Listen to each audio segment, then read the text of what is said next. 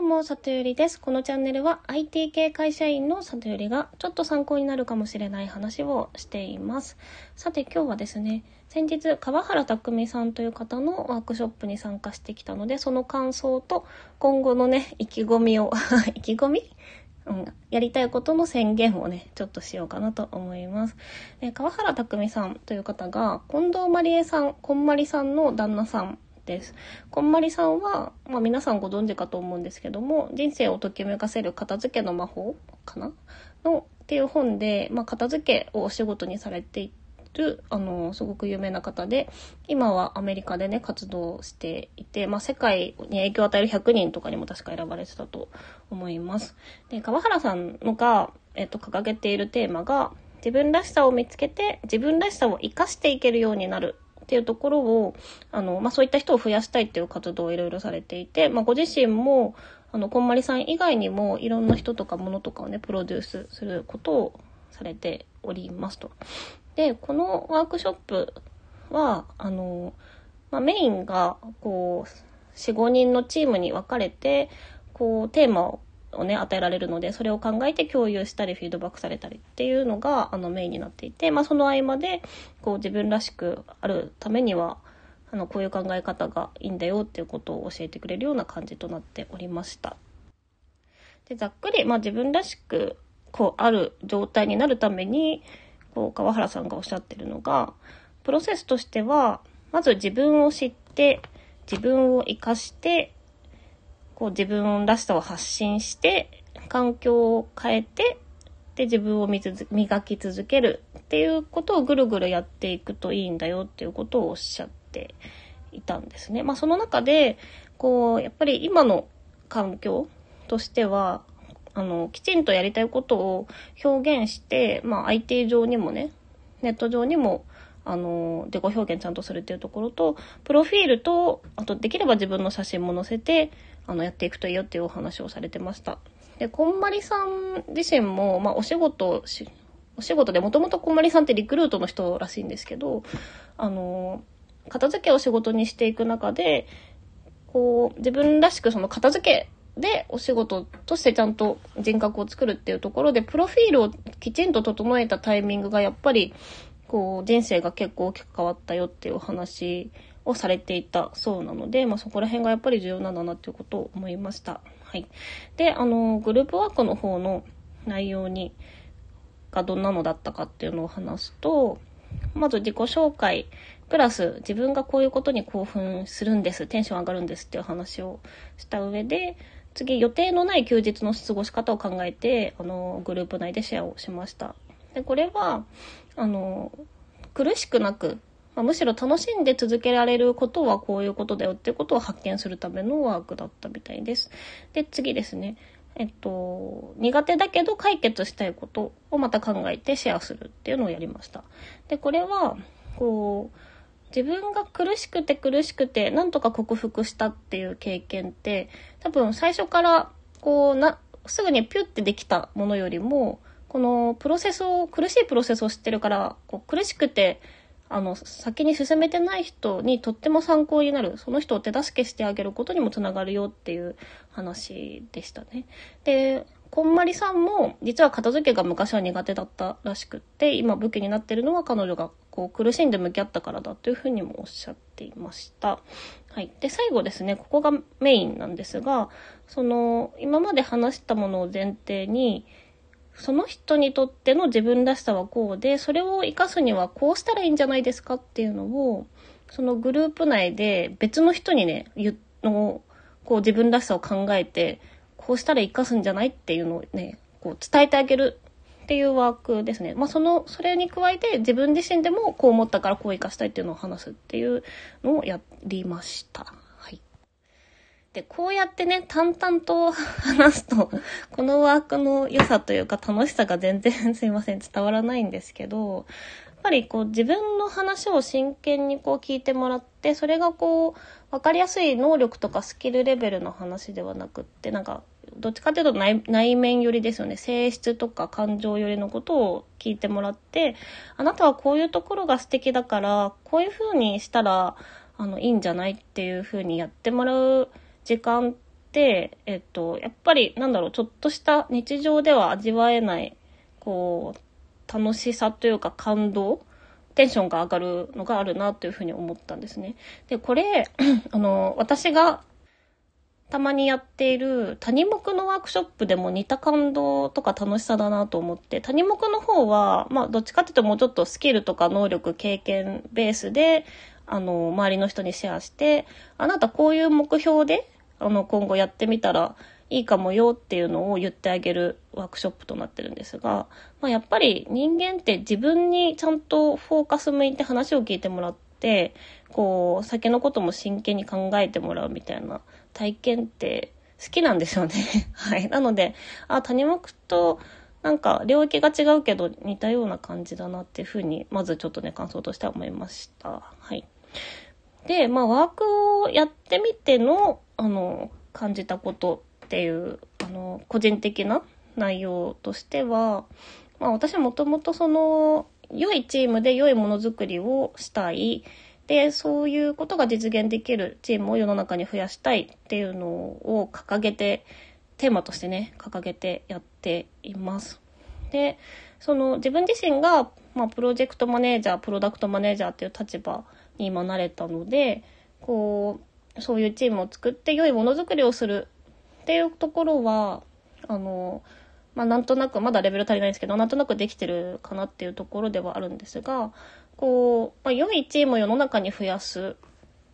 まあ、というか、まあ、それぞれですね、エンジニアも、まあ、それを管理する PM とかも楽しく働いてもらいたくって、楽しく働いてもらうには、やっぱり、こう、自分が何をしたいのか、で、どう進みたいのか、どうなりたいのかっていうところを きちんと自分の中で見つけた上で場所を選ぶっていうことが必要だと思ってるんですね。で、なので、まあそれを周りの人にアドバイスしてあげたりできるようになるにはコーチングかなと思って、こう、まあコーチを、コーチングを学ぼうと思ってたわけです。でですね、あの、まあこのワークショップの中で言っていただいたのが、二つありまして、あの、相談役みたいな 相談に乗るような仕事がすごい向いている。なんか人の話を聞くのが上手だから、笑顔が素敵だからっていう風に言っていただいたのと、あと、もう一個がですね、なんか、クラブハウスとか YouTube で、あの、インタビュー企画みたいなのをやってほしいっていう風に言われたんですね。それは、人前がテンションが上がるとか、ちょっとスリルのあることが好きとかっていう話をしたからかなと思います。で、えっと、ちょっと戻ると、あの、こうやってコーチングみたいなことやりたいなって思ってたので、あの、向いてるよって言ってもらえるってすごくやっぱりありがたくって、まあめちゃめちゃ嬉しかったですっていうところですね。で、あの、インタビューに関しても実は今入ってる、あの、オンラインコミュニティでやってる方がいて、すごい自分がやる、やるならこういう風に話すなとか妄想するのが楽しくてやってみたいなっていう気持ちはあったんですけど、まあ私なんかがって思ってるところもあったんですよね。だからそこをちょっとね、あの、まあ新しく入ったコミュニティも最近あるので、そっちとかでやってみようかなっていうふうにちょっと思ったんですね。はい。で、一番大きく気づいたのが、あの、コーチングでこう、なんていうんですかね、あの、自己実現のサポートをしたいっていう話なんですけど、あの、コーチングって2種類、まあ大きくあって、ビジネスコーチングとライフコーチングっていうのがあるんですけども、まあ、ビジネスコーチングの方が、あの、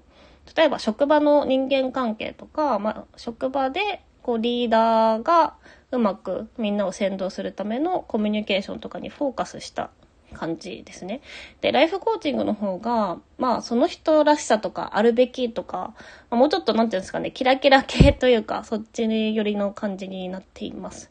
で、あのまあ、IT のね、こう、なんだろう、環境だと、周り男性も多いし、まあ、キラキラ系、ちょっと、なんていうんですかね、うわ、痛いな、みたいな価値観が ちょっとあるような気がして、なんか、まあ、ビジネスコーチングっぽいことをやりたいっていう風に周りにちょっと言ってたりしたんですけど、あのね、本心じゃないん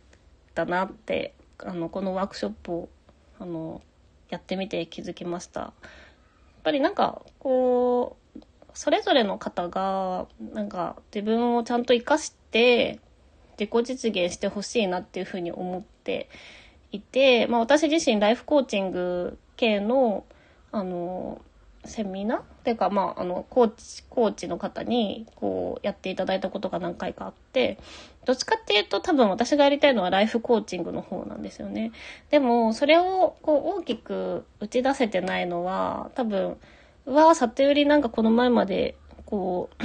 なんかきちっとした仕事してたのに、いきなりキラキラ系かよ、痛いなって思われるのが多分怖かったからだなっていうふうにもちょっと気づけまして、なので、まあこれからは遠慮なく 誰に遠慮して誰に批判されるでもないんですけど、あの、普通に、まあ自分らしくみんな生きてこうぜってメッセージを私も発信していきたいなというふうに思いました。はい。ちょっとすいません。取り留めがない感じでお話ししてしまいました。で、最後に、あの、今後私がこういうことをやりますっていうアクションプランをね、宣言させてもらいたいと思います。まず一つ目ですね。えっと、あの、ツイッターでも、あの、なんだ、こう今非公開でね、ツイッターで実名ではやってるんですけど、あの、公開のアカウントでちゃんと実名で発信するっていうことは、あの、やっていなかったので、えっと、先日、表赤ですね。実名のツイッターを公開のものを作りました。なので、こちらでも発信していきます。で、あとは今後やる、あの、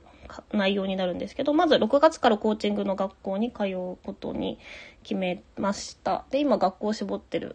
段階ですね。で、続けて、えっと、まあ、良いチームで良いものづくりをする。で、自分が今マネジメントしてる環境なんですけど、やっぱり、こう、今のところ苦しい ので、あの、場所をね、自分にマッチする場所に変えるっていうところも、えっと、並行してやります。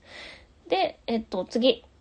ですね。副業とかコーチングとか、あの、まあ、今、そのメインのプロジェクトマネジメントっていう仕事を続けながら、まあ、コーチとしてもやりたいっていうイメージではあるので、えっと、やっぱりそういう副業してる方とか、あとコーチングやってる方とか、あの、が周りにいた方が情報も入ってくるし刺激にもなるので、えっと、そういう環境に身を移したいなと思っていて、で、まあ一旦その川原匠さんがやっているプロデューサーズっていうコミュニティがあるので、まあそこに入ろうかなと思ってます。で、ただそこに入るのに結構厳しい、厳しいなのかなあの、審査があるので、その資料とか準備しなきゃいけないんですけど、まあそれをやりますと。で、最後、えっ、ー、とですね、さっきちょっと話しましたが、インタビュー企画なのか、あの、まあ、コーチングにつながるような IT 業界の人のエンジニアちゃんとかの悩みを聞くものなのか、えっ、と、人と話す状態を発信するっていうのをやりたくって、それを、まあ、インタビュー番組なのか、クラブハウスなのかでちょっとや、やね、やってみたいと思います。で、それはちょっと直近、学校に入ったりするから、まあ、7、8月くらいまでに、あの、それを始められたらいいな、というふうに思っています。はい。では今日は最後まで、今日も最後まで聞いていただきありがとうございました。今日の、なんだろう、今日は 喋りながらこう整理してちょっと、あの、取り留めないのない感じになっちゃったんですけど、自己宣言まで含めて聞いていただいてありがとうございます。はい。また聞きに来てもらえたら嬉しいです。じゃあまたね